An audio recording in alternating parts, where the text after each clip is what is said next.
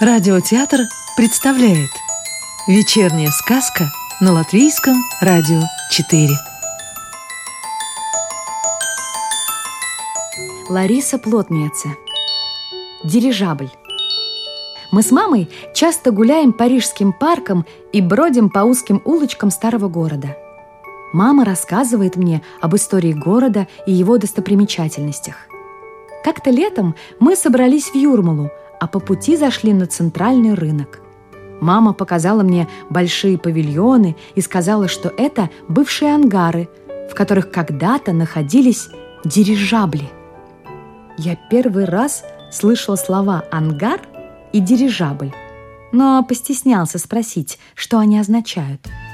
На рынке мы накупили разных фруктов и отправились на электричку. Из электрички мы вышли прямо в лес – Погода была солнечная, в лесу вкусно пахло нагретой хвоей. На пляже нашли хорошее местечко около дюн, и тут я не выдержал и спросил у мамы, что такое дирижабль. Это воздухоплавательный аппарат. Он легче воздуха и наполняется легким газом.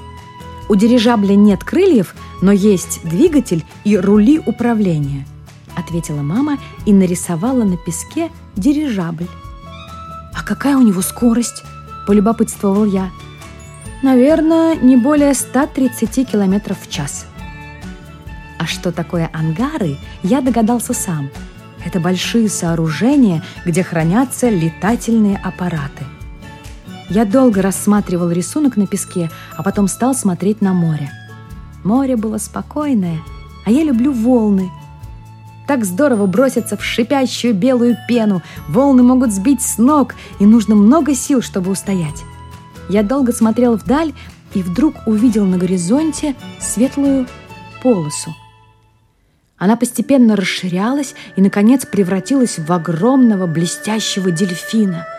Дельфин плыл по воздуху к берегу, и когда он был уже совсем близко, я понял, что это дирижабль. Он опустился на берег у самой воды. Я побежал к этому блестящему чуду. Из дирижабля выглянул веселый парень.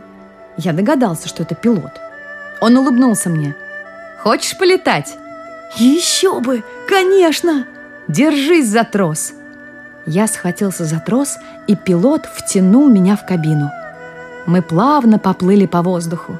Смотрю вниз, море очень красивое – Потом картина меняется, и я вижу поля и луга. Так интересно смотреть на землю сверху. Вот вижу какой-то городок, вижу ангары и много людей. Интересно, что они там делают?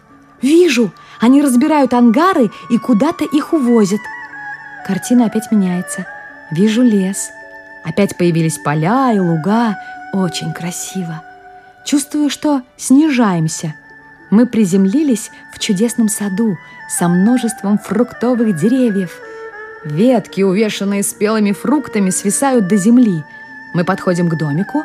Нас приветливо встречает темноволосая девушка. Она подает мне большую корзину и разрешает набрать фруктов. И вот корзина наполнена, и тут я вспоминаю про маму, ведь, убегая к дирижаблю, я не предупредил ее – «Летим скорее обратно, а то мама беспокоится!» — кричу я пилоту. Мы садимся в дирижабль, поднимаемся в воздух и вскоре идем на снижение. Меня качнуло, и я слышу. «Максим, просыпайся! На солнце спать вредно!» «О, я уже вместе с мамой!» — обрадовался я. «А где дирижабль? Где корзина с фруктами?» «Наверное, осталась в дирижабле, а дирижабль «Улетел!» – улыбнулась мама. «Беги, окунись в море, а то ты еще не проснулся». Я рассказал маме свой удивительный сон. Мы посмеялись, а вечером я решил подробнее расспросить отца про ангары. «Папа, а правда, что павильоны, которые находятся на центральном рынке, это ангары?» «Нет, это не совсем так», в годы Первой мировой войны в городе Вайнаде, недалеко от Лепы, были построены ангары для цепелинов. Для цепелинов? Каких еще цепелинов? Цепелин – это дирижабль жесткой конструкции. В таких дирижаблях жесткий каркас покрыт жесткой металлической обшивкой. Итак, когда начали строить центральный рынок в Риге, эти ангары разобрали и привезли из Вайноды в Ригу. Пап, я сегодня во сне летал на дирижабле и видел, как в каком-то городе разбирали ангары и куда-то их увозили. А теперь я знаю, их везли в Ригу. Ах, фантазер, ты хочешь сказать, что заглянул в прошлое время? Во сне это возможно. Так вот, разобранные ангары действительно использовали для строительства пяти павильонов центрального рынка. Но ты знаешь, наш рынок стал самым крупным рынком в Европе – да, я знаю. Ну, про ангары теперь мне все ясно. А где использовались дирижабли? Сейчас их тоже можно использовать? Эти летательные аппараты использовались для покорения Северного полюса, для перевозки пассажиров через Атлантический океан и для доставки грузов в труднодоступные места. Сейчас можно использовать дирижабли для наблюдения движения в городах, для рекламы, Э, для увеселительных мероприятий. В будущем дирижабли могут быть использованы при исследовании космического пространства. Когда-нибудь, может, будет возможным запуск ракет не с наземных ракетодромов, а с воздушных. Дирижабль поднимет космический корабль на высоту 20-30 километров, а оттуда стартовать на орбиту, конечно, легче, чем с поверхности планеты. Мама прервала наш разговор. «Пора спать. Максим, а твой сон в руку, фрукты, которые ты собрал в чудесном саду, это все то новое, что ты сегодня узнал.